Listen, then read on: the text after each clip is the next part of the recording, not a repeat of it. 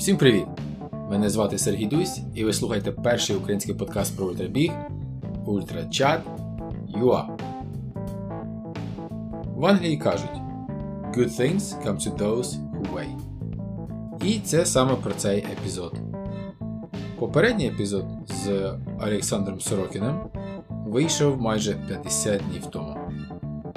В цьому ж епізоді на вас чекають не одне, не два, а аж три інтерв'ю. Кажу ж, good things come to those who wait. 4-6 червня в Карпатах пройшов ювілейний 10-й старт Карпатія. Карпатія це найперший гірський ультратрейл України. Створіння Олександра Олівсона.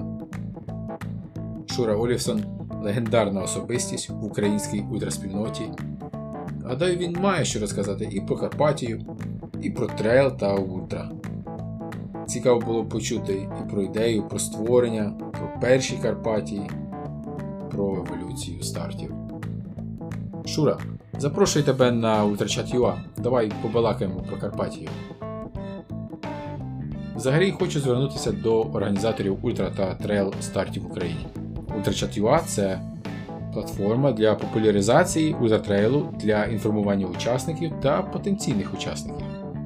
А тому у мене завжди відкриті двері, ну краще сказати, open mic, вільний мікрофон. Тому, якщо ви, як організатори, хочете розказати про свій класний старт або прорекламувати його, запрошую. Спочатку декілька новин. Е, почнемо з найбільшої трагедії в ультрамарафонському середовищі. 22 травня на гірському старті на 100 км в китайській провінції Гансу загинув 21 учасник. Це величезна трагедія та втрачені життя. Причини трагедії наразі встановлюються. Різке погіршення погодних умов та мінімальне обов'язкове спорядження, я гадаю, зіграли свою роль в цій ситуації в цьому випадку. Від себе ще додам, що незважаючи на те, що ізофолія була обов'язковою, вона була недостатнім захистом для учасників на високогір'ї. Сильні вітри виривали та розривали цю ізофолію. Учасники, були, що були на межі гіпотермії, не могли зігрітися, втримати, використовуючи ізофолію. Ізофолія логічна на шосейних стартах в місті, але в горах це таки зовсім неадекватна форма захисту. Серед інших новин відбулося об'єднання груп UTMB та Ironman і створення так званої UTMB World Series. Що це означає для нас, учасників, триловиків, поки що не зовсім зрозуміло. В них навіть календар повний ще не встигли запустити. А те, що ми знаємо, так це те, що UTWT Ultra Trail World Tour доживає свій останній рік і більше його вже не буде. Окей. Далі новини з України. Травень, червень місяці надзвичайно насичені стартами. Тут і Dynafit Карпати Trail, Нічний Чорногірський марафон, Сколе Ultra Trail, Київський ультрамарафон 100 плюс 50 км. Я гадаю, я ще можливо забув когось, але не ображайтеся. На найдовшій дистанції 54 км Фан Карпати Dynafit Trail відбулося свідоме ухилення від промаркованого організатором маршруту двома учасниками, що фінішували на подіумі. Організатори додали штрафний час цим учасникам, але на кінцевий результат це аж ніяк не вплинуло.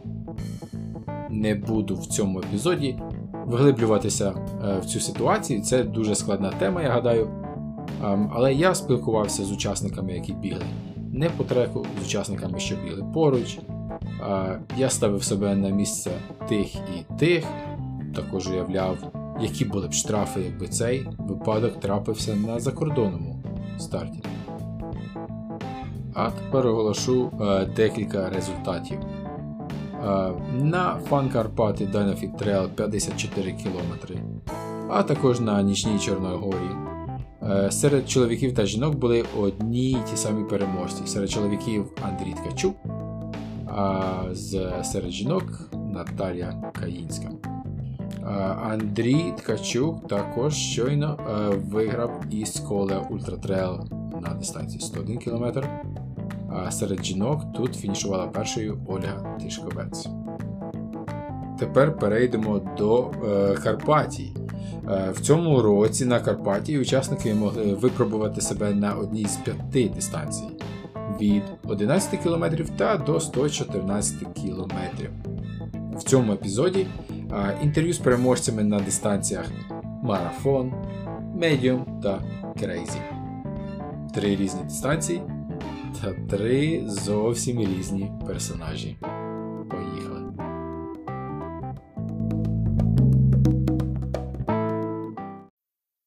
Сергій Попов, переможець Карпатії дистанції марафон 43 км та 2830 метрів набору. Вітаю тебе на UltraChat.ua і вітаю з перемогою. Дякую, дякую. По факту там вийшло 46 кілометрів, причому так організатори цікаво змінювали трек дистанції, що, от як то правильно кажуть про е, організатора, да, Сашу Олівса, да, що ну, там немає сенсу завчасно завантажувати треки, бо вони правильні будуть хіба що в, увечір перед стартом. Ага, зрозуміло. Тобто 46 це не тому, що ти наблукав, а просто так був кінцевий трек. Так, так, саме таким він і вийшов. Так, ще й назвали його марафон. Я не знаю, що це за марафон з 2830 метрів набору. А твій час був 4 години 57 хвилин. Так, я трошки вибіг із 5 годин, ну, в принципі, mm. десь так я і розраховував. Для порівняння, ось а, який в тебе особистий рекорд на шосейному марафоні? О, 2, 22 і 52. Отак. Ну, тобто на 2,5 години швидше. А, Слухай, як твій 2021 на сьогодні взагалі? Ну, не просто. Можливо, трішечки простіше, ніж було минулого року. Е, Більш-менш стабілізується багато життєвих питань загалом. От, Але, тим не менш, е, ну, складнощі є. Е, ще даються знаки ті травми, через які я проходив, тобто десь щось тягне, десь щось болить, десь потрібно підтримувати е, себе спеціальними вправами, а на це немає або часу, або вже і бажання. От, е, ну, Плюс я ще довантажив себе додатковими речами на кшталт розпочати такий е, науковий шлях у фізичному вихованні і спорті, і ну, це, теж займає трохи часу. Хоча, в принципі, це навіть цікаво, бо ще чому допомагає, бо, походу, вивчаю якісь речі, які раніше і не знав. А ось дивись, я бачу, що ти так продовжиш навчати, навчатися різні курси, різні дипломи. Ось е, чому це для тебе важливо? Адже, наприклад, навіть на сьогодні е, твої підопічні вже використовуючи твою систему тренувань, е, виграють та виступають сильно та виграють місця на подіумі, виграють рейси. Ну, тут дві такі складові, мабуть. Ну, з одного боку, мені пощастило по життю займатися переважно саме тим, що мені подобається. Це стосується і бігу, і журналістики, і, власне, е, навчання. Мені справді це подобається. Мені подобається дізнаватися щось нове, мені подобається інтегрувати це в свою повсякденну діяльність. І, ну, власне, це мені дає таке когнітивне задоволення. А з іншого боку, мені справді цікаво дослідити тему е, ультрамарафонів над довгих дистанцій, е, тому що насправді у світі, загалом у світі, не лише в Україні, е, ці речі дуже мало вивчені, дуже мало досліджені, їх дуже важко досліджувати. Е, це потребує ресурси і час, і, ну, тобто важкувато поставити людину на бігову доріжку, щоб вона 24 години там бігла, або хоча б там 6-8 годин, а, але при цьому ще й врахувати оцю цю купу додаткових чинників, з якими стикається бігу на ультрамарафонську дистанцію, яких немає навіть в марафоні. І ну, це такий дуже потужний виклик насправді.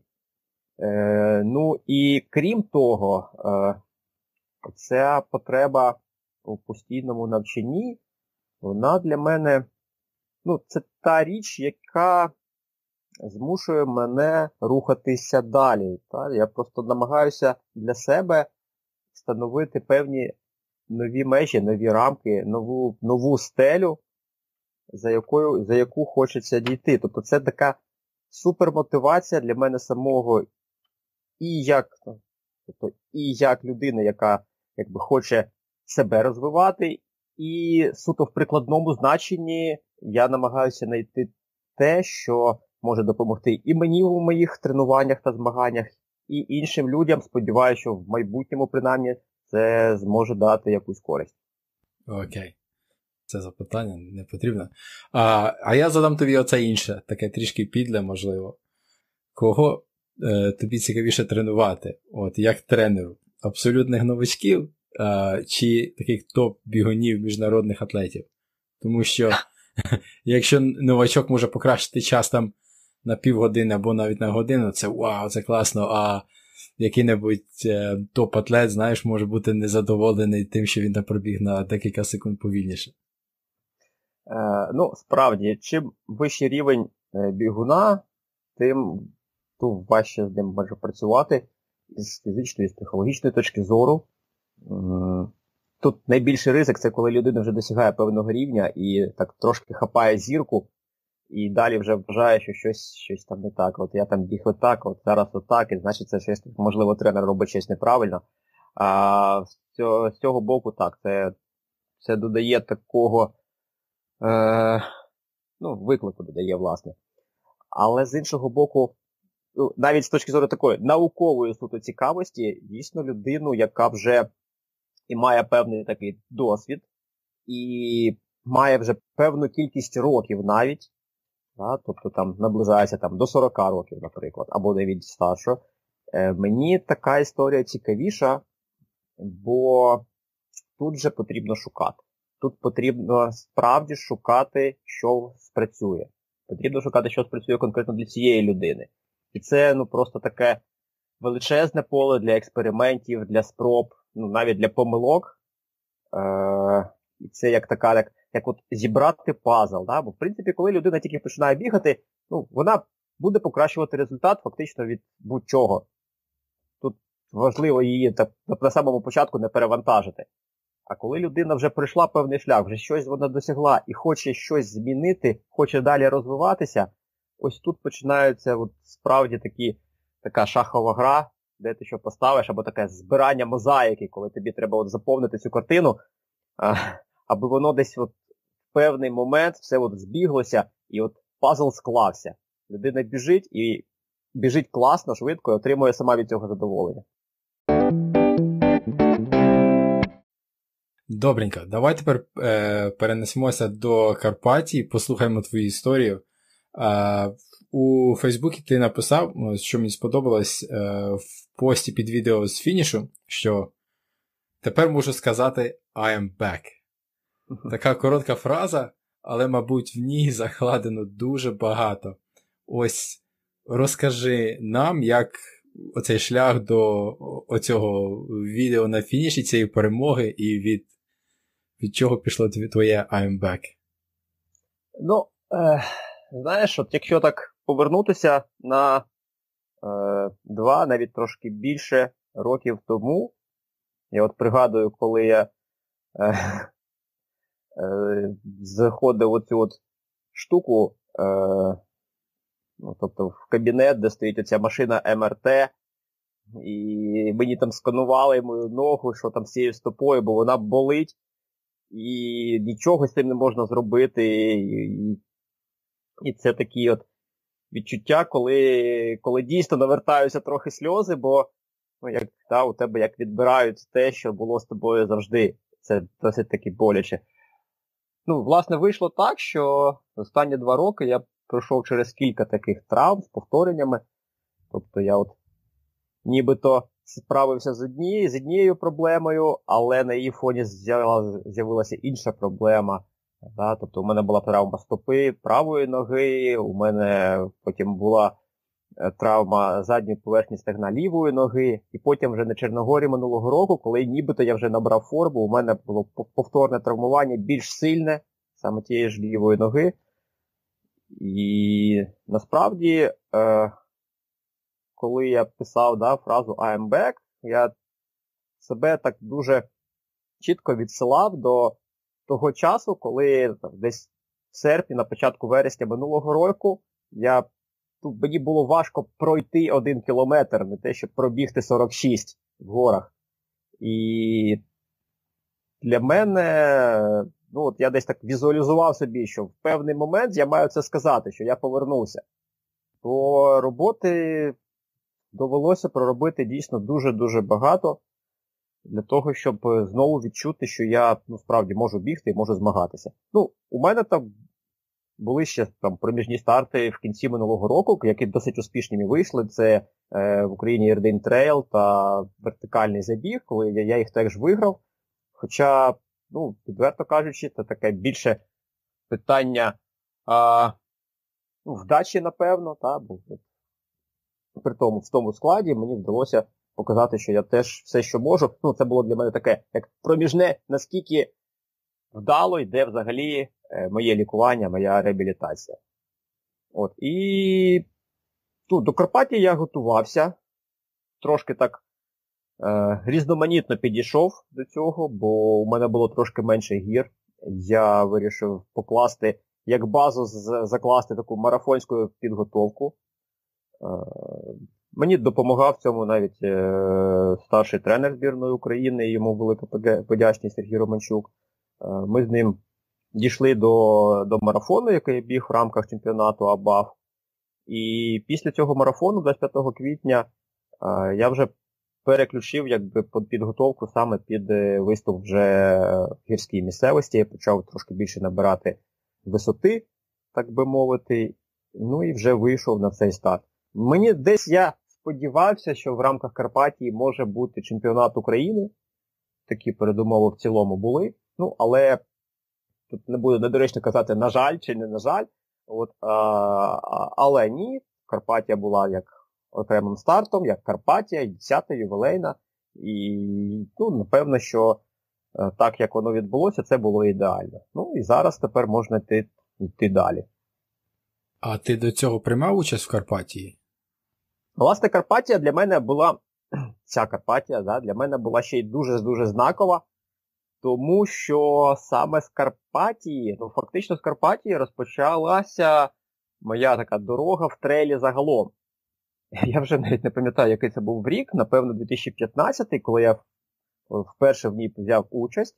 Тоді я біг дистанцію е, ТДЛ, е, тобто це два дні старти, десь там приблизно по 30 на день. І, власне, це був такий перший мій серйозний трейловий забіг, в якому я взяв участь. Я тоді виграв, я тоді пам'ятаю, ну, тоді тоді там е, дуже багато таких цікавих речей е, зі мною трапилися, які там ну, просто відкрили для мене, з чим ти можеш зіткнутися на трейлі, і що потім я проніс через усе, увесь цей, цей свій трейловий досвід. Ну, ну По-перше, у мене була помилка по треку, яку, так би мовити, підсилив е, волонтер, який спрямував не в той бік, і в перший же день я пробіг зайві там 6-7 кілометрів. От. І до цього мені ще організатор дав штраф за те, що у мене не було ліхтарика та батарейок до нього. І от тоді я це дуже-дуже запам'ятав. З тих пір я на всіх стартах дуже ретельно підбираю обов'язкове спорядження. От. І, Ну, але, зрештою, мені вдалося за часом таки перемогти. І відтоді, власне, розпочався такий мій великий шлях в трейлі. А, Більше я в Карпаті участі не брав до от е, цього року.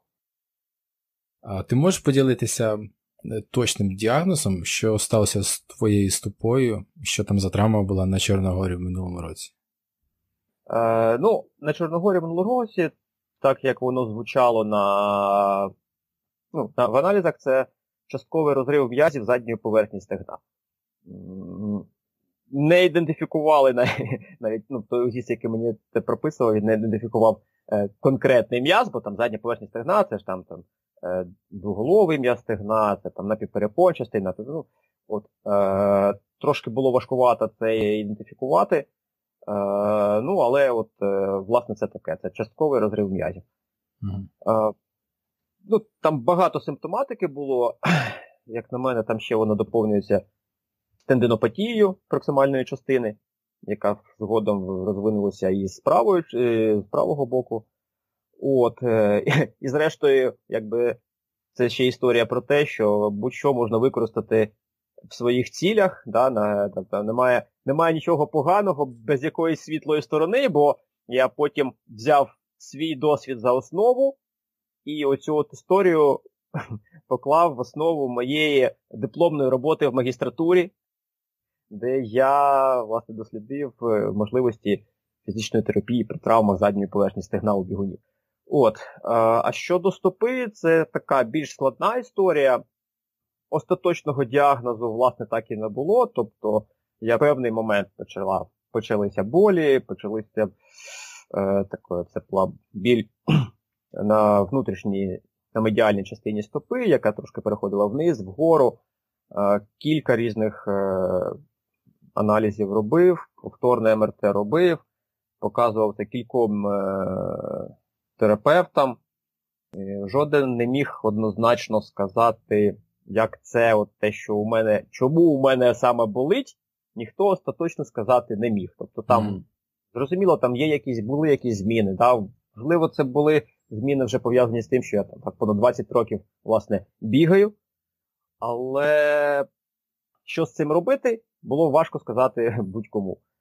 І тобто я пробував PRP, я пробував там протизапальні, знеболювальні. Власне, напевно, через знеболювальні я досить складно виступав е, в останньому зі своїх чемпіонатів світу. Це в Аргентині, коли от, власне, і туди прилетів на знеболювальних, і коли біг, ну, це був е, дуже-дуже важкий біг. Це був кінець 2019 року.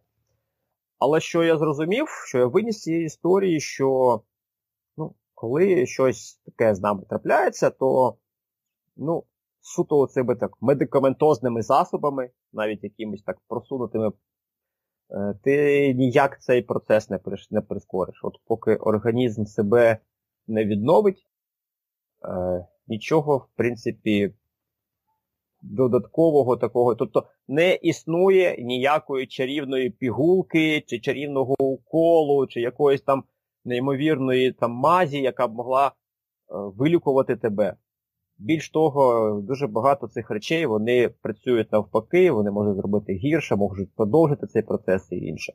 І коли щось таке трапляється, то потрібно ну, заспокоїтися і зрозуміти, що ну, то потрібен час. Час це головне. Ну, час, трошки позитиву, трошки віру, ну і трошки роботи суто зі своїм організмом, бо, як виявилося, найкращими ліками є сам рух В деяких аспектах навіть його потрібно більше, ніж при звичайних тренуваннях. Ну, я говорю не про там суто там бігове навантаження, там бігав там по 100 км на тиждень, почав бігати по 300 і вилікувався, ні. Але ну, це робота така більш точна, скрупульозна, яка, ну, зрештою, йде результат не не одразу очевидний, де він такий дуже-дуже дуже поступовий, і ти так часто ждеш, ждеш, ждеш, ждеш. От нібито вже місяць пройшов, другий, третій, четвертий, а от нічого не зміниться. Взагалі не відчуваєш цих змін. Ну, але потім десь воно починає все ж таки ставати на свої місця, і ти вже можеш знову відчувати, що ти біжиш. Слухай, а скільки в тебе зайняла часу реабілітація, ну, коли ти вже зміг пробігти 5 кілометрів? Скільки тобі треба було часу до цього? Ну, тут така штука, питання, мабуть, не в дистанції, а в, в тому, що можна розуміти під поняттям пробігти. Угу. Бо там суто там якби протрусити, кульгаючи трошки, да, там підстрибуючи на одній нозі, я там міг би міг вже там за за, ну, за три тижні, умовно кажучи. А от хоча б вибігти з 20 хвилин 5 кілометрів, ну це мені знадобилося десь до півтора місяці. Угу. Це після от останньої травми. Е, Ну, це, це такий тривалий процес. Зрештою, тут така штука, що насправді, от коли щось подібне трапляється, ну і це це так і є, якби це так сумно не звучало, коли ми там щось вже собі порвали, надірвали, да, там щось якийсь такий суттєвий, е, суттєву травму отримали, то тут треба зрозуміти, що в цілому це є на все життя. Тобто там формуються там там рубці різноманітні формуються, там якісь там процеси інші відбуваються, там е, нерви розриваються, які можуть не відновитися тому подібне. І тому оце от, якщо вже це є, цей процес реабілітації, він, власне, не завершується. Я дуже прикольну штуку помітив, що от е, ну, зараз вже трошки легше, а от ще там пару місяців тому дуже чітко відчувалося, що поки я роблю певний комплекс вправ, які я підбирав під е, свою проблему, е, то у мене там біль відходив, е, м'язи працювали краще, і можна було, власне, більше е, спеціального тренувального об'єму робити. Але от щойно я ці специфічні вправи е, відкладав, проходило десь там тиждень, там півтора тижня, і оцей от біль, ці от неприємні відчуття, вони поверталися. Ну і тому, власне, так, якщо вже є травма, то з нею потрібно потрібно готуватися до того, що ти будеш працювати з нею ну, не днями, не тижнями, навіть не місяцями, а ймовірно, роками. А Ось цікаво знати від тебе, як ти вибрав свою тактику, свій пейсинг, е, знаючи, можливо, знаючи, що твоїм головним суперником буде Юрій Клим на дистанції. І я дивився на КП, на першому КП 19 кілометрів. Він був дуже близько від тебе, але ти потім поступово почав збільшувати свій відрив. А, який був твій підхід? Насправді, у мене не було мети там саме обійти кліма або там когось іншого. У мене була мета відчути свій біг. Відчути, що я добре провів цю дистанцію. Для мене було важливо ще саме за відчуттями підібрати свій темп І, власне, я спочатку так і так я і почав свій біг, хоча там пару хлопців, е, ну, які, зрештою, теж сильно пробігли, почали відриватися, і мені ну, мені психологічно було незручно відпускати далеко е, суперників. Тому, можливо, цей перший забіг на великий о, на великий верх, він був для мене трошки такий, трошки швидший, ніж я для себе його, можливо, уявляв, е, ну, планував в своїх думках. Е, але в цілому я розумів, що що я можу. Ну, тобто, більшу частину дистанції, принаймні оцю от першу половину дистанції, коли ми піднялися на великий верх, далі там спустилися, далі там підійшли вже до Е, до шипоту, я розумів, що я можу додавати. Ну, тобто, у мене немає ні відчуттів там якихось неприємних, ні відчуттів втоми, ні відчуттів, що я там десь вже у мене витратилися запаси там глікогену, чи як то говорять, заголодав. Да? Е, Я розумів, що я себе я себе добре почуваю, у мене добре себе почувають м'язи, і я можу, ну, не те, щоб гратися з суперниками, але принаймні впевнено йти, не намагаючись там щось таке зробити е, ну, щоб якби тактично відіграти якісь позиції. Тому тут моя тактика була просто робити свою справу, навіть не думаючи, там, хто і як і на якому етапі може мене обійти, чи скільки, наскільки відірватися, чи щось таке інше. Е, Ну, я задоволений. Я задоволений в першу чергу тим, як я як я себе відчував під час бігу. Мені добре давалися підйоми, мені добре давалися спуски. Мені ну, навіть погода, яка була, вона для мене була дуже-дуже такою комфортною. Ну і, власне, що дало мені змогу так ну, непогано пробігти, як я вважаю. Знову ж таки, Е, тут для трейлу щось важливо було, щоб вгадав за екіпіруванням. Та? Я розумів, що погода була така. У мене були кросівки, які дуже добре тримали там на там, на, дуже слизьких місцях, бо там було таких місць багато. Е, я, ну, напевно, вперше взагалі за свою історію я нормально відпрацював з біговими палицями. Що, в принципі, я такі дистанції з ними не бігав раніше. Тобто я використовував палець на ті самі Чорногорі, але ну, як, не так активно і не так ефективно, як зараз. Зараз я знову ж таки спеціально підготувався з ними, тренувався. І ну, в цей раз я їх не ніс із собою, та, я пересувався по дистанції з допомогою їх. Ну, власне таке, це основні пункти. Е,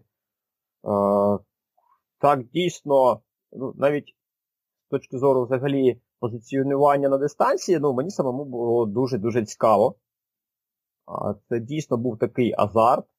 Ну, я навіть коли реєструвався на Карпатію, я бачив, хто вже є на на дистанції, я розумів, що це якби саме те, що треба, бо це не та історія, де ти станеш і ти зможеш і, ну, і можеш виграти легко. Да? Це саме та історія, коли якщо ти хочеш бути там в трійці, принаймні, да, то треба буде попрацювати, добре попрацювати. І ніде не помилитися. От. І власне оця от думка вона виправдалася на 100%, бо половина дистанції до гимби дуже жорстко було, і от все дуже неоднозначно. Е, Клім, йому віддати належне, він дуже грамотно, ну він, власне, завжди дуже грамотно починає дистанції, він не не ломився вперед. Е, власне, навіть за собою я його побачив вже на шипоті. Бо до того він був трошки далі, і я навіть коли обертався, я його не бачив. Я я біг е, з двома іншими хлопцями, які то теж то вперед відривалися, то трошки відставали. Я навіть трошки здивувався, бо е, у мене на п'ятах е, були, дай Боже пригадати їх прізвища, вибачайте, хлопці, не пам'ятаю. Е, але я очікував повернутися і побачити одного з них. Е, зрештою, один був третім, інший п'ятим. А, Але я обернувся, побачив кліма, мене це трошки здивувало навіть.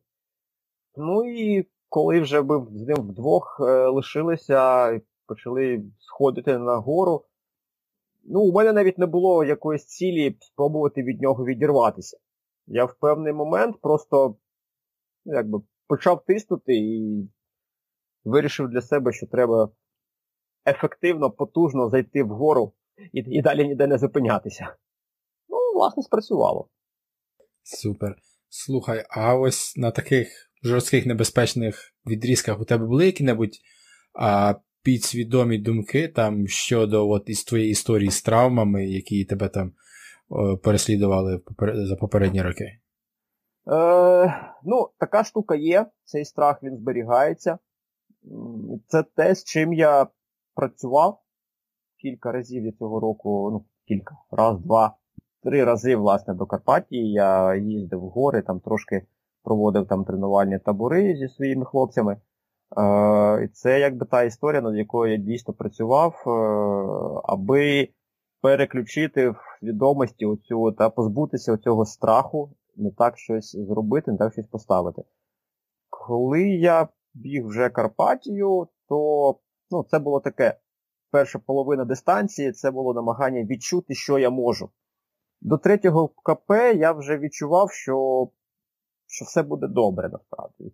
Е, дуже важко це так пояснити, але от навіть коли я виходив бігти Чорногору, я дуже чітко усвідомлював, що я можу там травмуватися.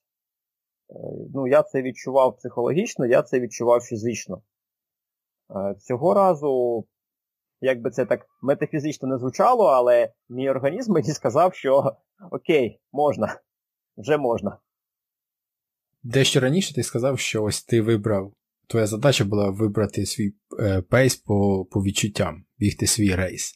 А Мене дуже часто запитують мої друзі, які бігають тільки по місту, бігають тільки по асфальту. І вони питають: ось ти трейловик, ну як як вибрати правильний pace в горах на трейлі? А Я і навіть сам не знаю, що їй відповісти. От що б ти відповів? А це насправді питання без чіткої відповіді. Е, Ну, да, дійсно, можна придумувати якісь там об'єктивні показники, типу там вдягти пульсометр, бігти суто за пульсом і тому подібне. Але насправді, ну ні, це не працює, це зовсім не та історія. Тут тут відповідь це тільки якби години, години, години тренування в цих умовах. Я тільки хотів тобто сказати, досвід, мабуть, грає тут дуже важливу е, е роль. Саме так. Тобто це такі внутрішні суто механізми, які можуть тобі сказати, да, ось десь ти так можеш ще пробігти цю дистанцію. Ну, насправді, на рівних дистанціях це теж чітко працює. Це дуже добре працює там на 10, 20, 40 кілометрів на асфальті по шосе, з цим немає питань. А, Просто що сьогодні, як на мене, я це вже трошки від себе відійду і скажу так загальні мої думки про ситуацію екзистенціальну да, в цьому світі, що оце от надмірне захоплення гаджетами, яке сьогодні є, воно позбавляє людей от такого а, навичка внутрішнього контролю. А, я пам'ятаю, коли я от готувався ще колись там бігти на доріжку, я я не дуже ж добре там виступав, але ну, більш-менш там Київ міг виграти.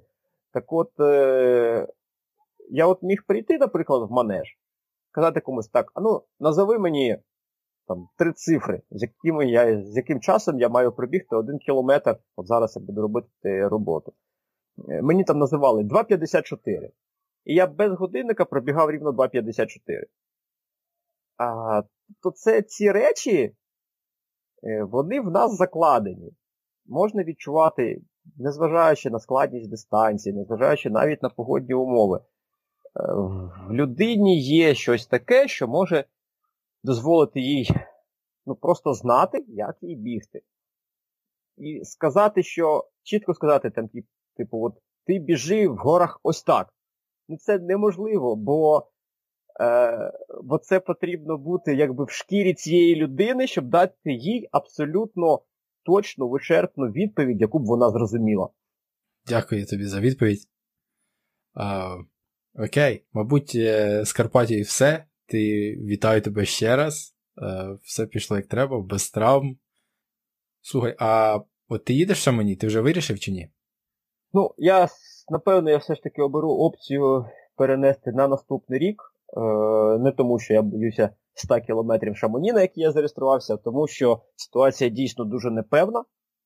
А, Гроші досить великі. І не хочеться це просто так би ну, якби ви втратите цей шанс на наступному. Тим більше, що тут зараз у мене трошки з'явилася така віра, що я можу в шабоні не просто пробігти в задоволення, а все ж таки, ну, принаймні, спробувати показати хорошу боротьбу за там, ну, хоча б перші 15. CCC досить популярна там дистанція, яку я от обрав цього року. Ну і поки що я буду саме її притримуватися. І дуже сподіваюся, що я зможу таки безпроблемно перенести цю реєстрацію і готуватися наступного року вже суто на цей забіг, як на основний забіг року. Бо зважаючи на те, що було і продовжує бути цього року, то е, напевно я ще не готовий, якби Всесвіт мені це показує. А, Так, до, до речі, для слухачів. Е, ми балакаємо про серію рейсів UTMB, які повинні пройти е, в старт в Шамоні або в Курмаєрі. Це Франція і Італія, які повинні були пройти. Е, і дуже багато хто надіється, що пройдуть в кінці серпня. В цьому році достатньо великий, мабуть, рекордний контингент з України пройшов реєстрацію на забіги. Але, як Сергій вже згадав, тут трішки така незрозуміла ситуація, які можуть бути вимоги від Франції та й від Італії, особливо через два місяці. В наш час дивитися наперед на два місяці це вже дуже ризиковано. А тому організація е, дала пару е, опцій, е, включаючи, що можна перенести свою реєстрацію на 22 чи 23 рік. Окей, ну, е, особисто я теж схиляюся е, до до перенесення. У мене ще є час подумати, подивимось. Ну, Я, до речі, вже одну гонку з цього року на наступний я переніс. У мене ще з минулого року реєстрація е, на мій улюблений, взагалі улюблений в світі старт. Це Цермат Маратон е, в Швейцарії. От, І от мені підтвердили організатори, що вони чекають на мене у 22-му році. Бо старт мав бути 3 липня, але вже зараз зрозуміло, що ну, взагалі немає ніяких можливостей потрапити в Швейцарію в ці строки. Сергій, слухай, ти е, просто супер е, бізі людина. Е, мало того, що ти тренер, ти ще й сам бігаєш, е, навчаєшся, здаєш е, різні дипломні роботи, фотосесії, подкасти. От мені цікаво. А в тебе, слухайте, бувають такі дні, коли ти е, дозволяєш собі абсолютно повний відпочинок, е, фізичний і ментальна розгрузка. Ну, це таке насправді питання от в точку. Е... Коли останній день що ти нічого не робив? У мене бувають, якби.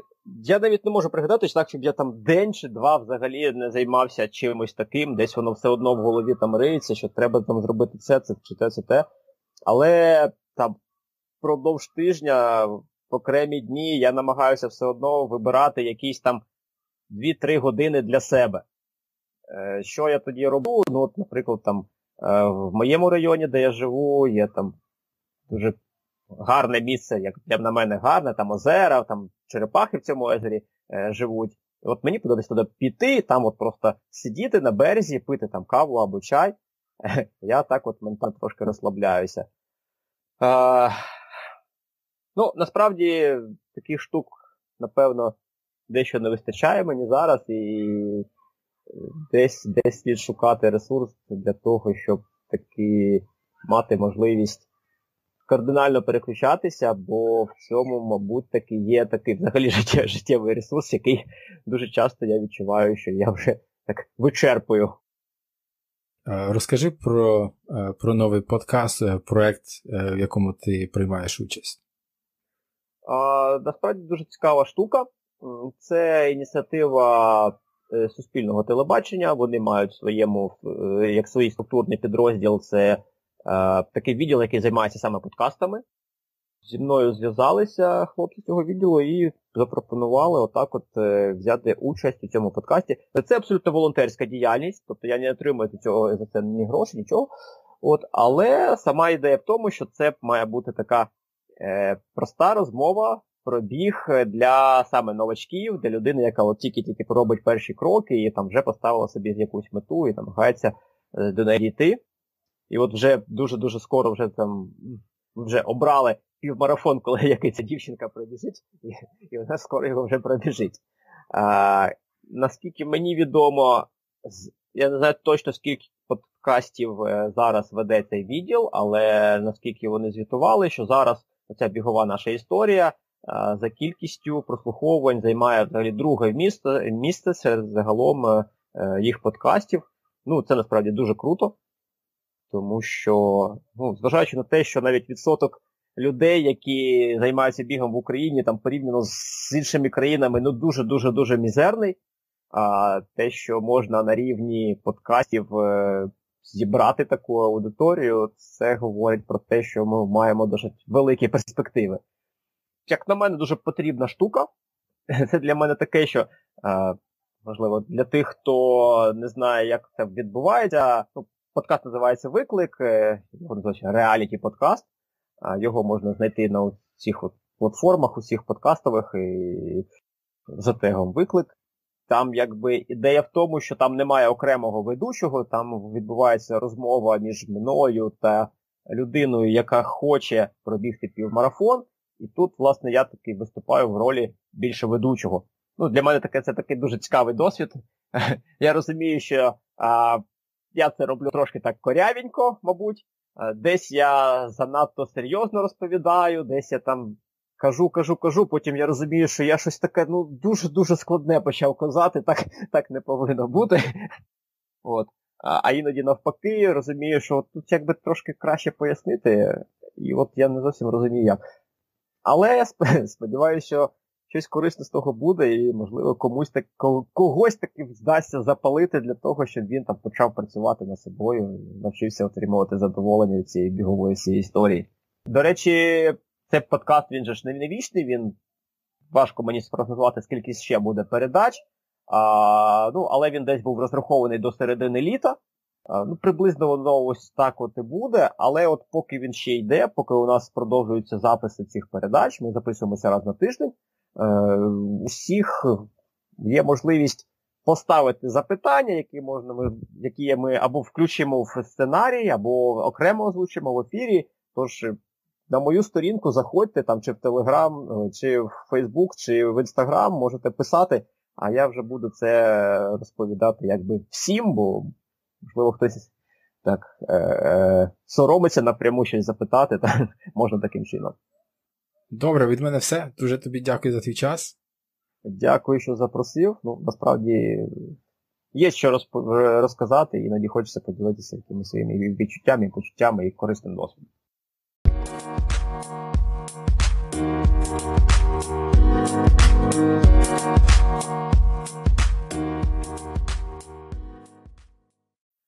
Володимир Ханас, переможець Карпатії 2021 на дистанції Medium, а це 74 кілометри та понад 5 тисяч метрів набору. Вітаю тебе на Ультрачат ЮА. Так, привіт, Сергій. Вітаю всіх. Вова, ти у Львові зараз е, вже пройшов тиждень після Карпатії. Я думаю, з твоїм досвідом і з твоїм кілометражом ти вже відійшов від цього старту, відновився. А що в тебе? В тебе якийсь уже новий рейс запланований? Ну так, я крім трейлів, ще бігаю шосейні забіги. І того разу я вирішив взяти участь е, в лізі Run Ukraine. І та, та я сьогодні виїжджаю в Одесу. Там планую бігти естафету в неділю. Угу. А який формат? От скільки ти біжиш, скільки чоловік в команді? У нас чотири чоловіка, троє по п'ять біжать кілометрів і один шість. Угу. І нас та би повністю та би ліга, що плануємо брати участь в Одесі, Львів, два рази в Києві. Ну я там вже забув, чи Запоріжжя, чи там в Харкові, десь ще там четвертий збіг має бути. Окей. Добре, перед тим, як ми перейдемо до Карпатії, е, хотілося б трішки познайомитися з тобою. Ось е, розкажи, хто ти, чим займаєшся та як так сталося, що ти попав е, в бігову та трейлову тусовку. Ну, я вже думаю, що так, як я часто полюбляю брати участь в різних змаганнях, то думаю, багато хто мене вже бачив і трохи знає. Бо я, наприклад, з 2013 року і по сьогоднішній день, то я вже взяв участь більше, ніж 200 різних стартах. І більша половина з них в мене були призові, а також і переможні. Тобто я є той, хто трохи схиблений в спорті. Ну і це в мене вже почало проявлятися в шкільному віці, бо я тоді себе випробував в бойових мистецтвах, таких як карате, дзюдо, бокс. А вже з 2009 року я вже більше захопився екстремальними видами спорту.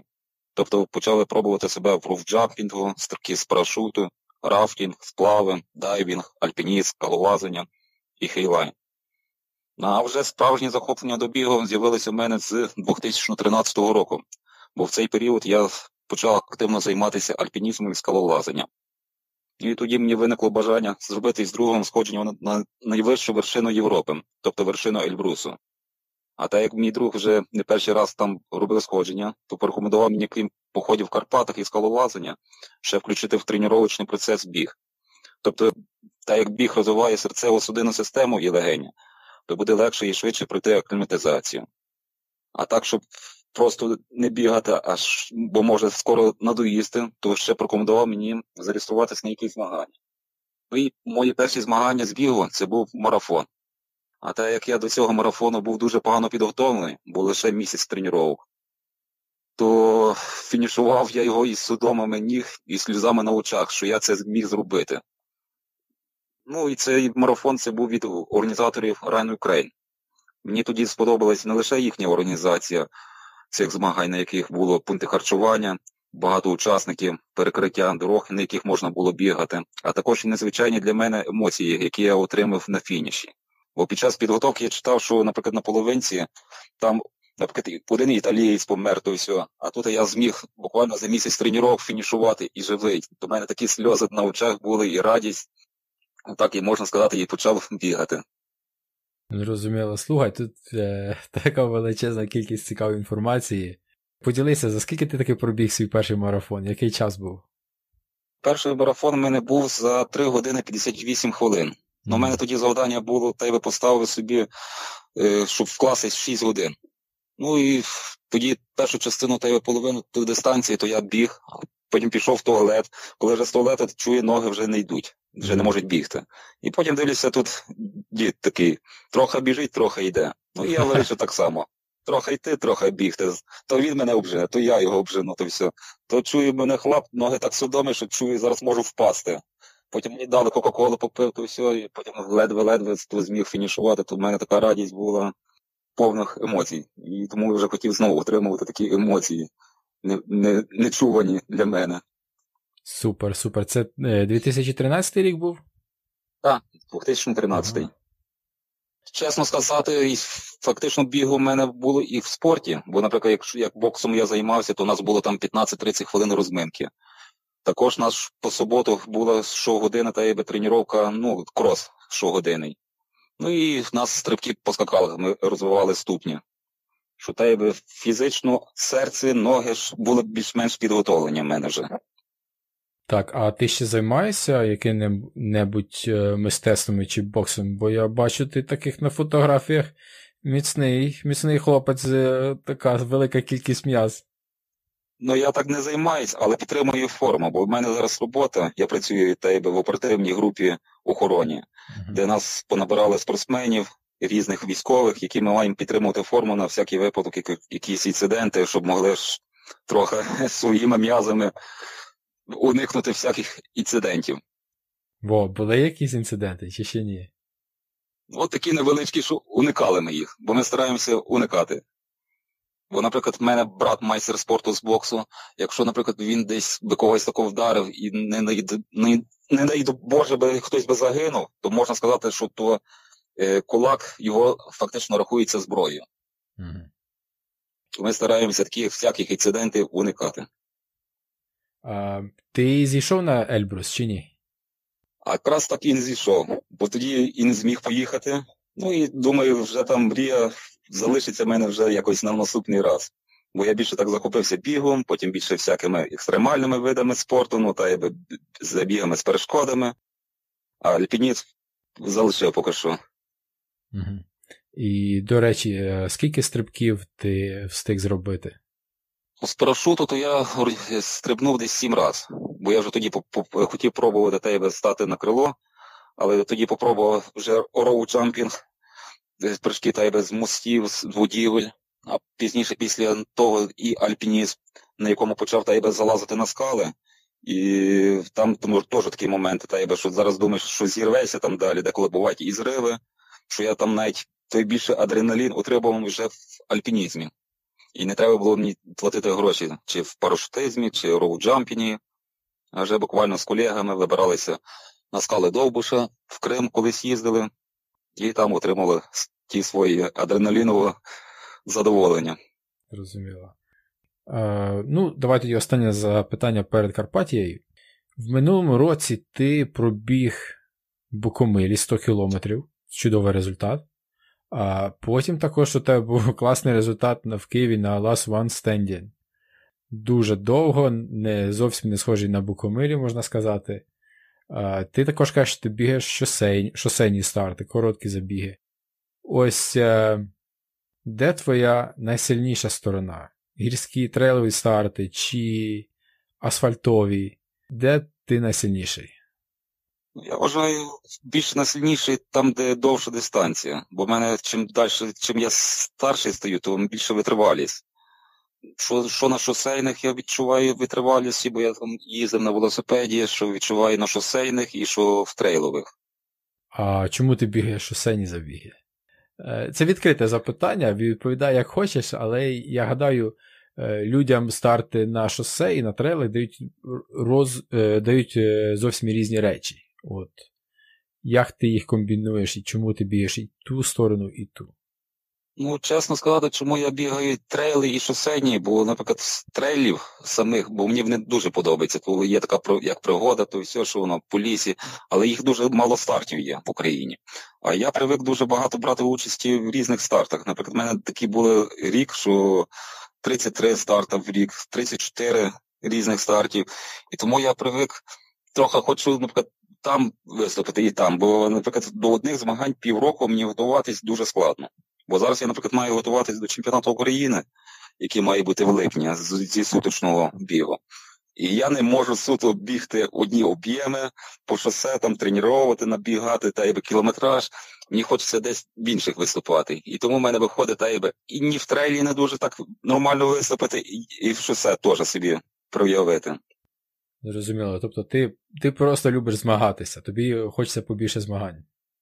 Ну, можна сказати так. Окей. Полюбляю ту атмосферу змагальну. Зрозуміло. А у Вінниці це, значить, буде добовий та дводобий забіг, так? Так, так, планується. 12 Суточний, двохсуточний, 12 годин то теж буде рахуватися чемпіонатом України. Ну, така ж в них в рамках тих буде ще 6 годин і 3 години тебе забіг. Зрозуміло. А і ти яку, який час ти біжиш, і яка в тебе ціль? Ну, ще минулого року я планував двохсуточний пробігти. Але так як я зараз подивився, що мало набігав об'єми, порівняно, якщо там Качук Андрій там набігає багато, бо він хоче тебе встановити е, на двохсуточному рекорд 400 кілометрів, то е, скоріше всього, що побіжу суточний забіг. І хочу попробувати покращити свій результат минулорічний. Ну і може виконати на майстра спорту.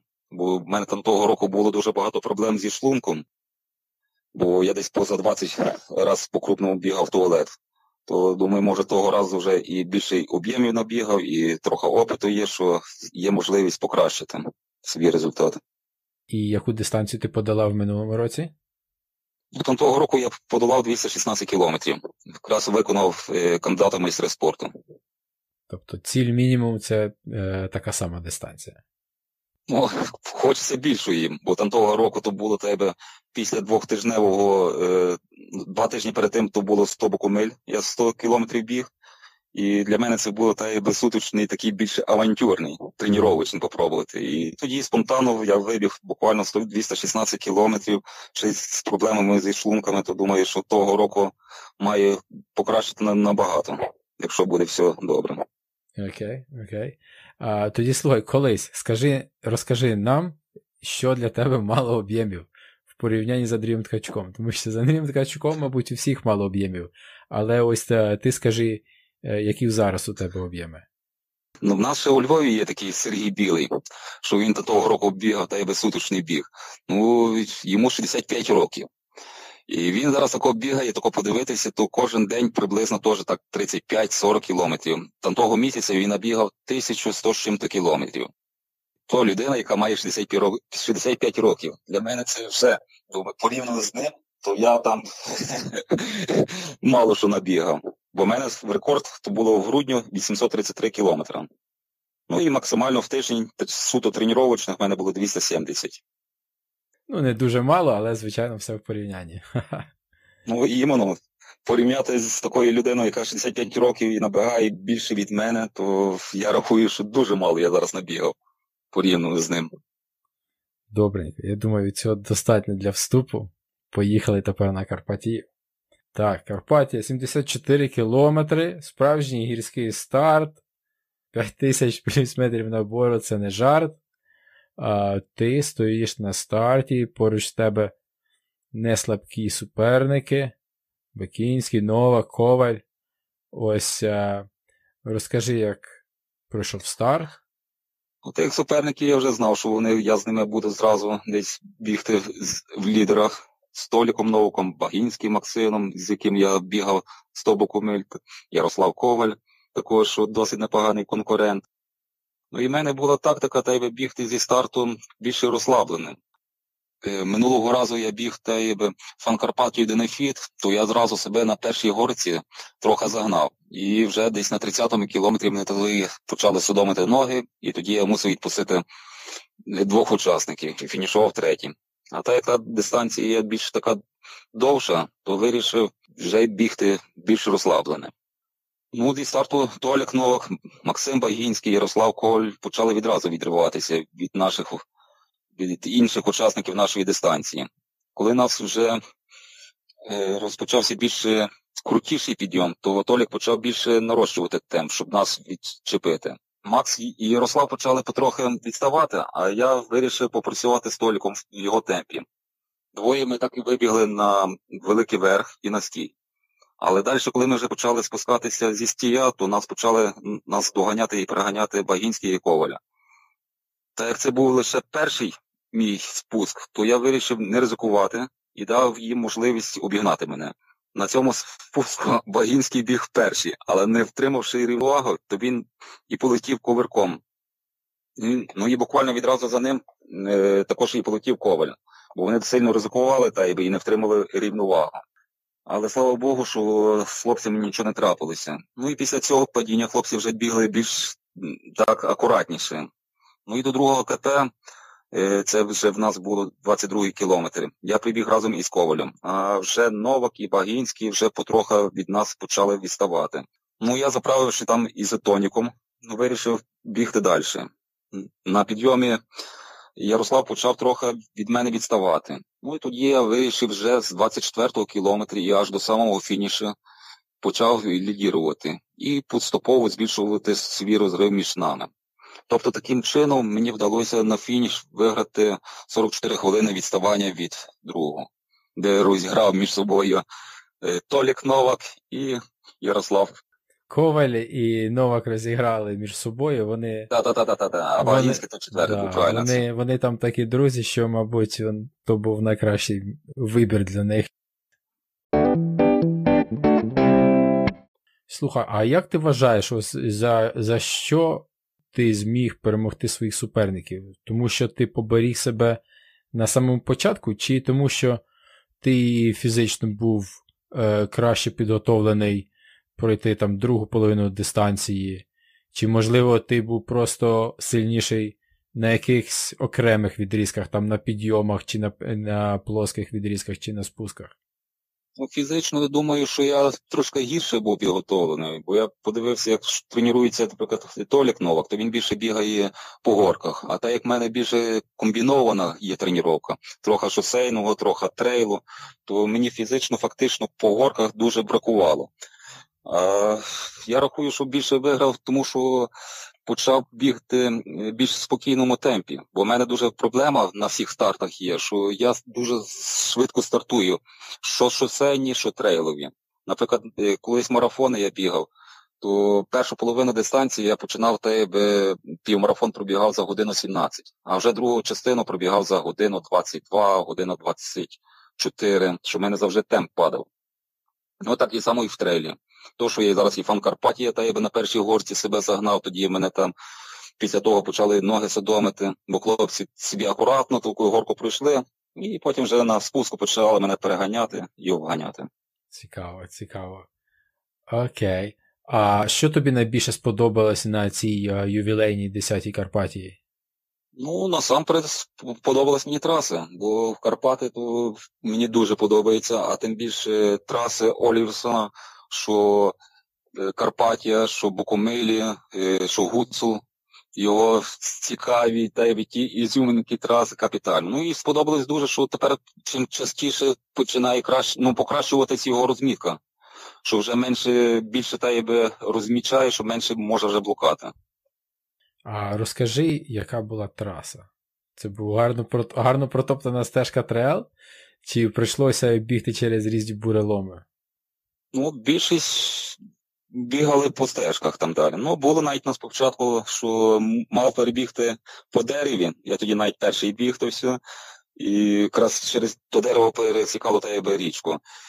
І хотів я перебігти, але дивлюсь, що рівного не втримаю. Хоч колись і займався хейлайном, скалолазанням. Ну то та я, я аж здивувався, думаю, відступив, пропустив Новака, Коваля, Багінську, то все каже, давайте ви проходьте, а я зараз акуратніше, щоб не впасти зараз ту річку. От той момент мені дуже запам'ятався. Ну і було, звичайно, що моментами, що воно та й би не по стесі, а пробігала через такі лапухи, можна, та й би е, не ужиники, а чорничники. Але все все решта більш таки нормальними стежками пробігалось. Я відчуваю, що ти трошки переживаєш про про цей наш запис. Е, тому... Ну, Для мене це перший такий запис, тому я і хвилююся. І ще в мене може бути така суржукова мова, бо я переважно завжди на літо їздив до баби, до діда, і там привик тебе до сільської мови, тому вибачайте, хто не слухає за моє вимовлення таке. Все супер. І за моє хвилювання. Все нормально. Моє питання було. Е... Чи є в тебе такі ось подібні переживання е, на старті рейсів, чи, наприклад, коли ти лідируєш? Чи ти відчуваєш себе в своєму природньому середовищі і в тебе навпаки пропадають всі хвилювання? Ну, чесно сказати, в мене там менше хвилювання, чим зараз я тут е, перед тим інтерв'ю роблю то все. А там, звичайно, що є, що воно і піднімається на старті трохи і такий пульс, бо завжди відчувається, що трошки такий адреналін є, бо не знаєш, як воно буде, що тебе очікує.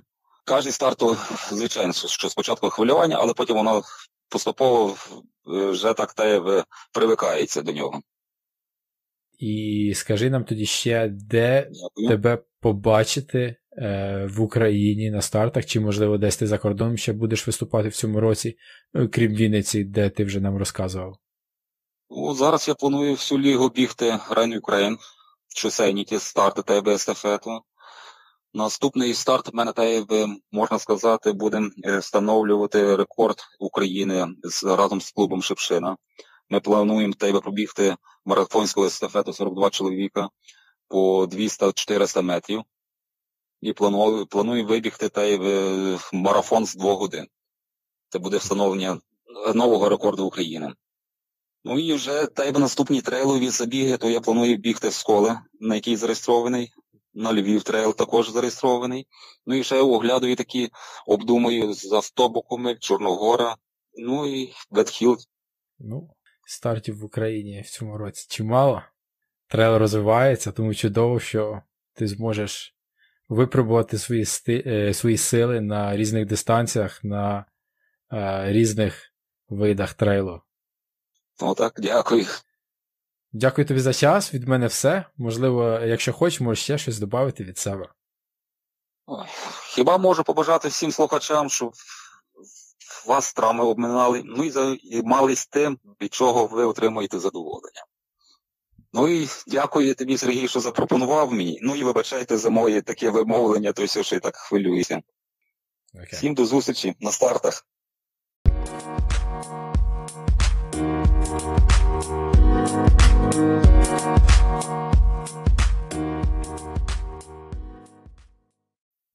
Таша Боднар. Привіт, привіт! Знову вітаю тебе. Не знаю, в як котрий раз. А, Я дивився попередні епізоди, що ми записували. І в 2020-му, до речі, був епізод з тобою з Андрієм е, Ткачуком про вашу перемогу на Карпатії. Тому тут можна сказати дежавю 21-го року. Ну так, але тоді в Андрія, напевно, було більше емоцій, ніж в мене. І, напевно, ти вирішив, що треба ще якось з мене дотиснути ті емоції. Я завжди радий з тобою поспілкуватися, тому ти завжди розказуєш цікаву історію, і це притягує багато слухачів, і багатьом це дуже подобається. Тому не будемо гаяти часу. І mm-hmm. погнали, розкажи про цю гонку. Це вже яка Карпатія в тебе по рахунку? Uh, я її бігаю з 17-го року, пропустила, напевно, тільки один рік. Тобто можна порахувати, да, 17, 18, 19, 21, четверта Карпатія. От. І е, вона да, вона виросла в моїх очах і зі мною. З гарненького плавного бігового старту вона переросла на самий складний, самий надзвичайний упорний старт України, який може пройти не кожна людина, яка вражає. Е, підкорює, тебе поглинає і на фініші лишає таку величезну купу емоцій, які ти ще переживаєш, напевно, рік, і через рік ти розумієш, що ти маєш її пробігти ще раз, тому що ти в минулому році був чи була да, не готова, або навпаки готова. Ну, тобто старт настільки сильно емоційний, що до нього звикнути неможливо. Ну і плюс Шура кожного року все одно продумає якісь нові маршрути. Е, Трошки міняє той старт, і він стає все складнішим, і складнішим, і складнішим. В цьому році він, здається, вже підчистив всі самі складні підйоми і спуски, що тільки існують на буржаві. До речі, е, велику роль, не велику, а певну роль зігравши Андрій е, Ткачук, е, який дуже захопився треком, перевірив його на наявність зрізок, і завдяки йому в трек були внесені деякі зміни, забраті там деякі плавні спуски і підйоми, на яких можливо було зрізати. От так. Що я ще хочу сказати? Ну, сам старт дійсно він Дуже цікавий. Я почала волонтерити на ньому як маркувальник траси, бо мені було цікаво, що ж там таке продумав Шура. І в моїх інтересах було поставити ту розмітку достатньо якісно, та, бо я ж сама мені потім буду бігти. Ну так, кліточку в нас було дуже холодне, снігу на трасі було теж дуже багато, я переживала, що він збережеться. От. Але да, снігу вже слабого не було. І Ну, літа, правда, теж не було. Але це зіграло як позитивну, так і негативну роль, тому що все-таки тепло бігти набагато легше.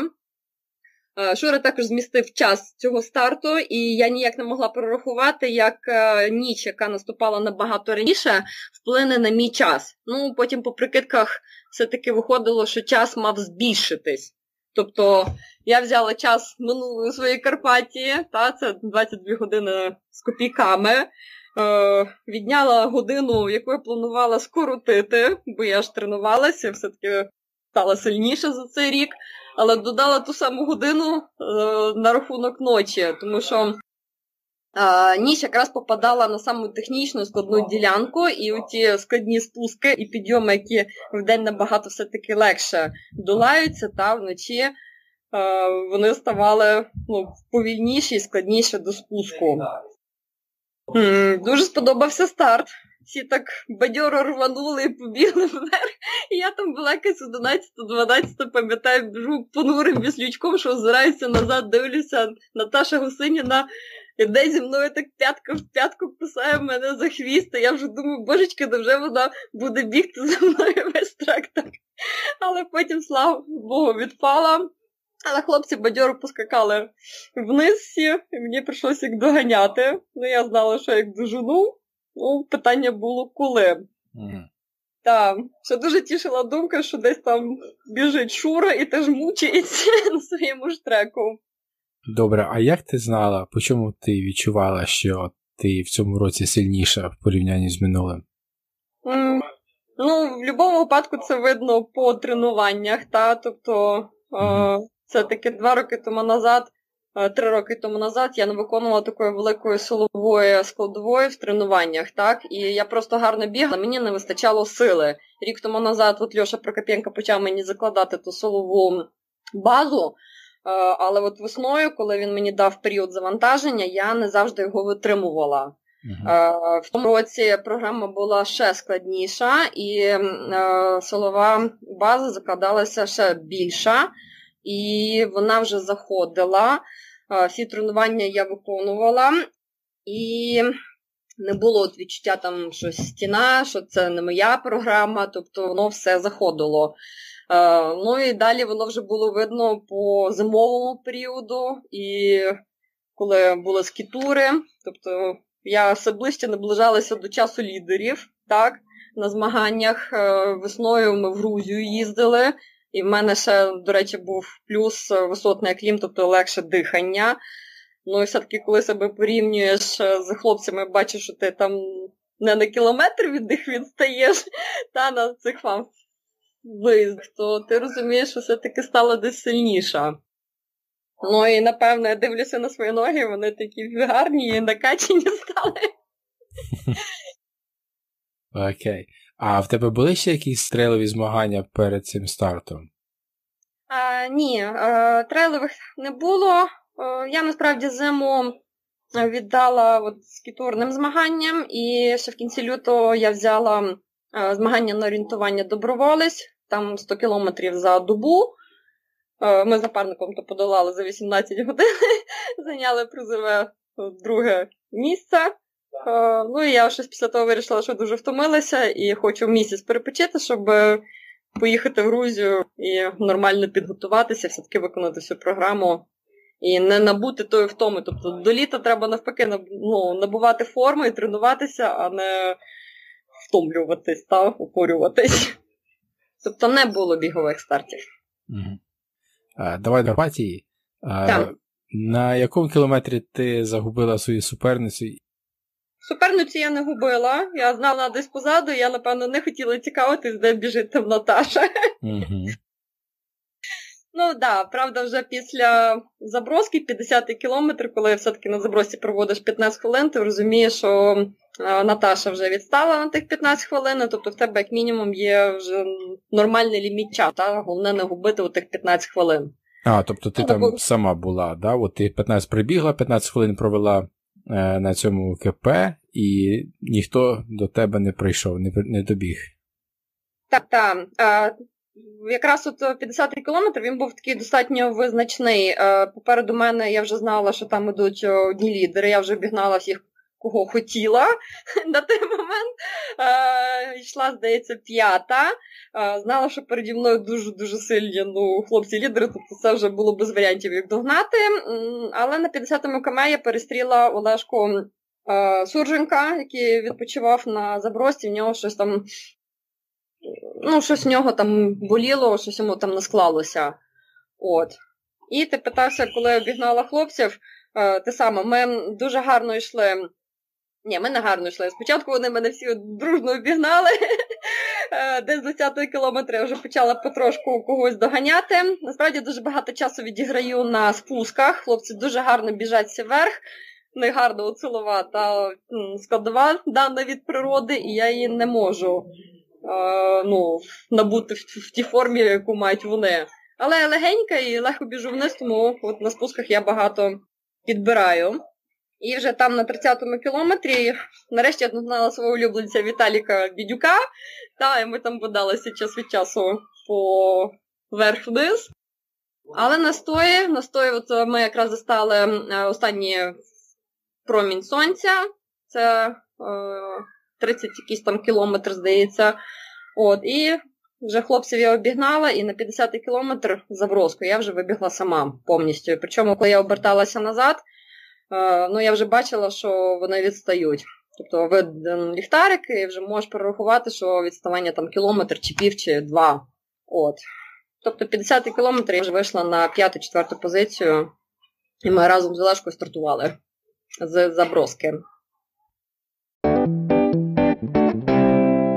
Які розрахунки проходять в тебе е, в голові в другій половині рейсу, коли настала ніч, угу. І ти долаєш цю дистанцію? А, Насправді, якраз от вночі розрахунків немає. Вночі це дуже такий див час. А, ну, Коли дуже хочеться сповільнитись, та, ти підсипаєш, ти вже втомлений. А, плюс ніч якраз попадала на 35 та 80 там, кілометр. Це вже от е, спадає той стартовий е, ажіотаж і ті всі емоції, ти відчуваєш ту втому, а в шури, до речі, от е, чим особлива ця сотка, ти втому відчуваєш на 30-му кілометрі і на 50-му кілометрі. Е, насправді сила зникає повністю. Тобто, от на 50-му кілометрі в мене вже ноги були забиті настільки сильно, що я вже думала, да, як там далі пройде. Тобто я знала, що я діду до кінця, але от зникає легкість ноги, і ти не можеш вже так легенько і гарно бігти. А попереду то ще 64. І, відповідно, коли ти входиш в нічний період е, трейлу, та, е, тобі треба чимось зайняти голову, не розрахунками. Е, тобто, не знаю, з кимось спорити, Е, вирішувати якісь там нагальні життєві проблеми, а ще краще та, знайти напарника, але все-таки не прив'язуватись до нього. Тобто, як тільки ти починаєш підсовуватись під напарника, ти сповільнюєшся. Але якщо ти йдеш в своєму темпі, то і він буде прискорюватись, і ти будеш прискорюватись, тому що ну, ви один одного не чекаєте, але ви хочете все-таки лишитися разом. І мені от дуже повезло те, що все-таки цілу ніч ми пройшли з Олешкою і один одного не чекали, і це вона понукала йти швидше. Ви один речі... одного тягнули? Ну так, тобто мені все-таки здається, що він вверх краще йшов. Хоча він мене переконував, що я, але я впевнена, що він. Легше, звісно, знову ж таки, я біжу. От, ну все-таки, коли з кимось тендиш, воно скорше, легше, і ти не хочеш так спати, і все-таки рухаєшся скорше. Так. До речі, в мене це перший трейл, на якому в мене не зайшло харчування взагалі. Мені щось так хижо було вже от після 40-го кілометра дуже було хижо. Підташнювала, е, вода заходила, але якось от дивнувато, і перестали заходити гелі. Напевно, я прорахувалася з споживанням твердої їжі, тобто гелі треба все-таки міксувати, додати тверду їжу. Я сама на цьому наголошую, але настільки швидко бігла, що я не встигала на капешках набирати твердої їжі. І це все вилилось в те, що до 70-го кілометра я ще дотягнула завдяки от гарячому борщику від е, Наташі Олівсон. Та я ще добігла до воловця, стартанула з воловця, і далі мені стало дуже хижо. Ну, наступили спазм у шлунку, і я зрозуміла, що гелів я від 70-го кілометра їсти більше не зможу, а з собою більше нічого немає. І треба якось дотягати до шипота. І от що далі робити було, я насправді не знала. Тобто був якийсь такий легкий переляк, та я розумію, що твердої їжі недостатньо, вона не буде давати мені потрібну кількість калорій для долання дистанції, мені ж треба бігти швидко, а швидко це значить, їжа теж не буде перетравлюватись, а гелі вони не заходять. Ну, я вирішила, що треба боротися, тобто буду бігти, поки буде сила, та, а навіть якщо сили не буде, то в мене є ліміт запасу до моєї супротивниці, і я буду сподіватися, вона мене не дожене. І саме цікаве, що в мене сила зберігалася. Тобто гелі мені так і не зайшли до кінця дистанції, я бігла, е, тільки на трьох капешках їла е, зупу, Кока-Колу і брала апельсини і ще десь кусочок сиру підхопила. Тобто це вся їжа, яку я з'їла за 60 кілометрів, навіть більше, ніж за 60. І я не втратила по силі, не втратила по енергії, тобто, напевно, я Бог ліполізу. Тобто ти ти е, знизила свій темп, щоб. Е, ні, ні, темп ні? він. Взагалі. Да, я okay. навіть не відчула опадку сили. Не знаю, напевно, організм дозволив якось отак подолати. І я тепер знаю, що я буду дуже довго бігти без їжі. Е, ну, все-таки це ультра на короткому старті би так не пройшло. Ну, я думаю, мені здається, навіть на ультра це така була доволі ризикова е, стратегія. А, ну але з іншої сторони, шлунок це не є травма, та? тобто, коли травма, ти вирішуєш сходити або не сходити, коли в тебе все-таки проблеми з шлунком, але немає там болі чи е, ну, ну, проблема тільки в тому, щоб знайти сили бігти вверх або вниз. Та? І чим далі продовжується дистанція, тим е, насправді менше бігового в тебе, та? бо окрім сили є ще забитість ноги. І от в Шури Олівсона, до речі, забитість ноги, кажу, 50-й кілометр це вже ноги забиті повністю. Після 80-го бігти спуски це дуже взагалі проблематично. Кожного разу плачеш. От так. Речі, ніч була дуже гарна, світанок взагалі безподобний. А зранечку, коли я вже там докручувала останні 20-30 кілометрів, пішов дощ. Я, до речі, вже в той момент бігла сама. Напевно, у цей момент було дуже-дуже себе шкода. Бо якось ні сили не було, їсти дуже хочеться, і спати хочеться, і тих 20-30 км якось треба добігти. Дуже велике здивування в мене було перед горою Храб. Е, зазвичай це остання велика гора, там треба набрати тисячу з чимось метрів. Е, ну, але ти знаєш, що вона остання, треба от настроїтись, стати, ті палки поставити, просто йти, йти, йти на неї. Там дуже гарний плавний підйом. В цьому році Шура вирішив, що треба його трошки скоротити, вдосконалити. Е, він казав, що він е, якийсь дуже короткий підйом знайшов, а короткий це значить дуже гострий. Але коли я підбігла під цей підйом, я зрозуміла, що переді мною стіна, яка складається з листів гілок, і треба якось цей підйом на палках, напевно, вкручувати, тобто нога вже таке не вижимає. Я дуже раділа, що я лижник, у мене накачені руки, тому я так на палках добряче його запрацювала. І в мене, до речі, після трейлу більше боліли навіть плечі руки, ніж ноги. От. І я вкрутила на той стій з мантрою від мого тренера та Льоші Прокопенка «Надо потерпіть», а друга фраза була Ненавиджу шуру. От, я оце ненавиджу шуру, і треба потерпіти, це в мене було до самого фінішу.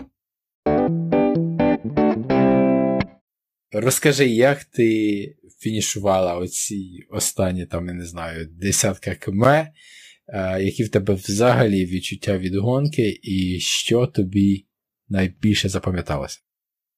Останні 10 км, останні 14 км.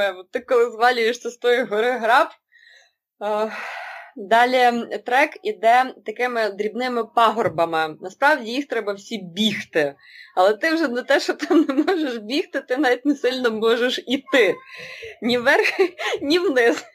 І ти розумієш, що це задоволення 14 км може розтягнутися ще на декілька годин, та? або ти все-таки там будеш якось плакати, витирати там сльози і пробувати щось там підбігати і бігти. Плюс насправді дуже мене під. Ем, пришвидшував дощ. Він починав так моросити, я так згадувала, що дивилася прогноз погоди, що він буде посилюватися посилюватись. В принципі, так і вийшло. І я вже дуже хотіла до фініш, тому що там підмерзаєш, і, можливо, нарешті я там поїм, я дуже їсти хотіла страшно. І ти вкручуєш ті маленькі пагорби, і вже там з'являється багно.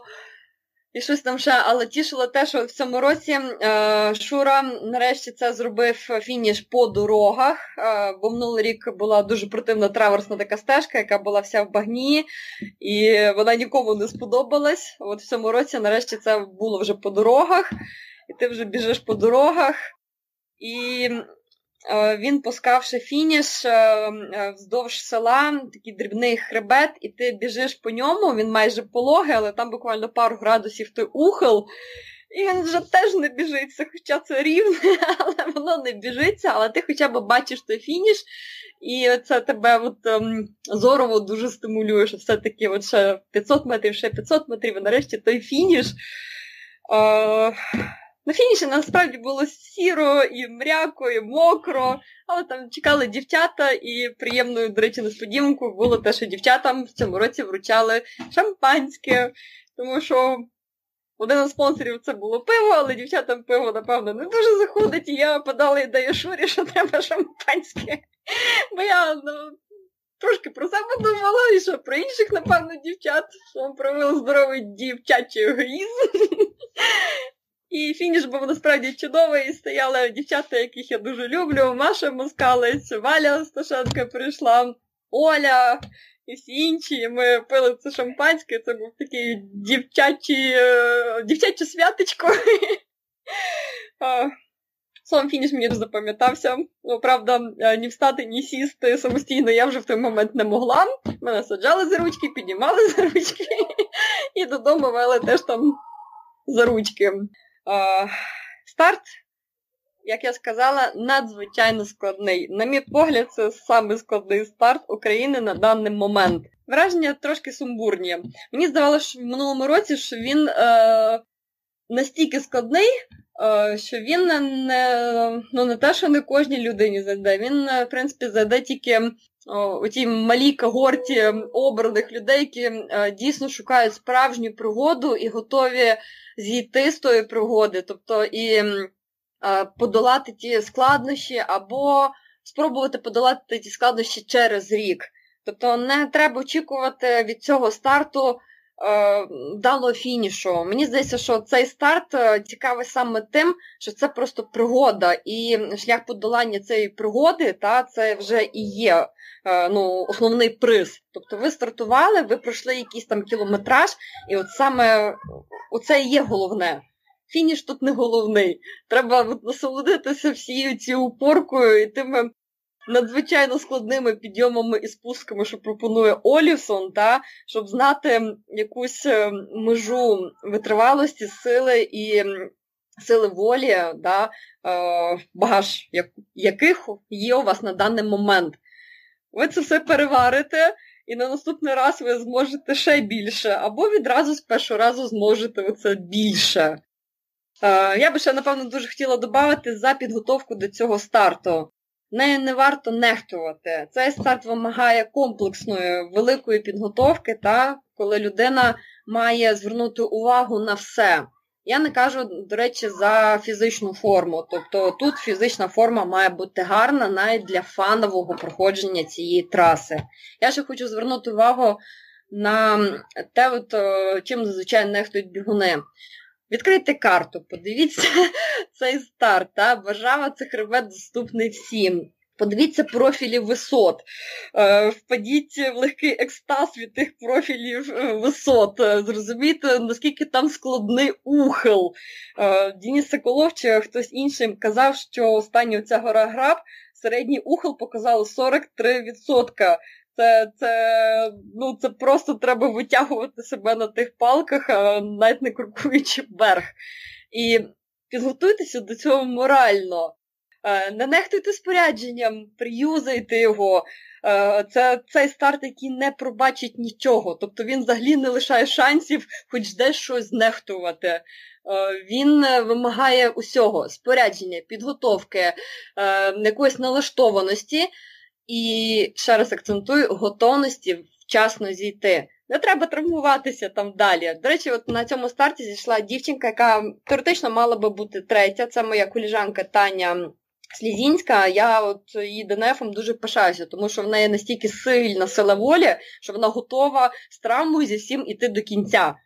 І тут вона логічно подумала, що все-таки ні, оця травма не варта того всього, і вона зійшла. І оце рішення це дуже гарне рішення, це свідоме рішення. Тому ну, готуйтеся або приймайте рішення, які для вас будуть гарними. Тобі ця пригода дуже зайшла. Та, напевно, дуже зайшла, хоча я й досі від неї в шоці. Скажімо так. Я буду її переварювати ще рік, і через рік, е, ну тобто я до цього старту не була готова ні рік тому назад, ні цього року. Хоча я його дуже гарно пройшла, але я буду його ще переварювати. Тобто в мене ще забагато емоцій від нього. Mm. А слухай, до речі, ось коли ти вже добігала фінішу, ти ти вже згадала, що ти була вже дуже голодна, дуже хотіла їсти. Ось ти мріяла про якусь таку страву, щоб ну, ти там, я не знаю, вбила б когось за те, щоб скуштувати. Ні, вбити я була готова десь в процесі гонки, на фініші я завжди мрію про ковбаску. І Валя Сташенко виконала цю мрію буквально от так 7 секунд фініш, і відразу мені дали стаканчик з ковбаскою. Я страшний ковбасюрник, і оця ковбаска, вона мене супроводжує всю дистанцію, всі мої думки про цю ковбаску. Вау. Бачиш, як легко збуваються мрії, так? Та там, виявляється, трошки шампанською ковбаска вирішують всі мрії. Тож потім приходить бажання з'їсти борщика, ще борщика, і якогось слона запекти, і відгристи кичка ногу, а вцепі руку, а потім вже покусати шуру. Якось так. Окей. Е, слухай, ну я, мабуть, хотів би тобі подякувати від е, інших учасників за те, що ти е, покращуєш Карпатію самою своєю персоною, ще й до того ж, бачиш, тепер на Карпаті є шампанське, і схоже, що маркування теж було на високому рівні. О, до речі, за маркування. Я тобі трошки пожаліюся, я там відповідала якраз за ті самі складні куски, і е, передостанній день, що я маркувала, е, я вже виходила на стій, на от відкриту ту ділянку, коли виходиш з лісу, і починаються тільки одні чорничники. І тоді теж боросив дощ. І всі ті мітки, що я так ретельно ставила там кожні 20-30 метрів на камінні, біжу я трейл, де моє маркування? Його немає. Потім помічаю на дорозі фарбу, яку просто змило з того каміння. Тобто, е, ну, були кусочки, де все-таки, ну, не те, що відсутнє воно було, але десь е, встигло змити. Тому було, да, трошки обідно. Старалися, старалися, і все-таки промахи були. Так, ой, до речі, ще весела історія. Ем, ті, хто бігли, вони знають підйом е, з річки Оса. Це така теж вертикальна стінка, яку треба просто вкручувати. І я теж перший день маркую, вже добігаю до того пункту ну, до підйому, і в мене фарби вистачає рівно на поворот з дороги на КП, і далі вже підйом іде нагору. І тут в мене ламається балон. Останній балон, який в мене є в руках і його немає нічим замінити. І особливість е, тої точки треку в тому, що туди неможливо дістатися. Тобто, щоб потім вернутися і домаркувати оцей один єдиний підйом, бо на горі вже там починалось маркування шури. Е, це треба було е, або добігати кілометрів 15, та, або ну, добігати кілометрів 15, так само вертатися. Тобто просто заради одного кілометра підйому потратити 30 кілометрів на добіг і відбіг. І Шура, який біг трейл, да, він попросив принести туди балон, бо а, в нас цей підйом був вночі, але 70-ка медіум, та, вона бігла його вже вдень. І він взяв балон під час трейлу своєї гонки і домарковував той підйом.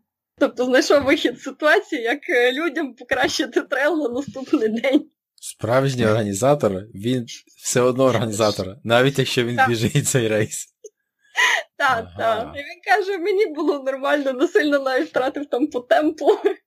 Окей. Даша, дякую тобі за цікаву розповідь. Дякую тобі, величеньке. Біжу збиратися я на потяг. Давай. Все, всім цьому обнімашки.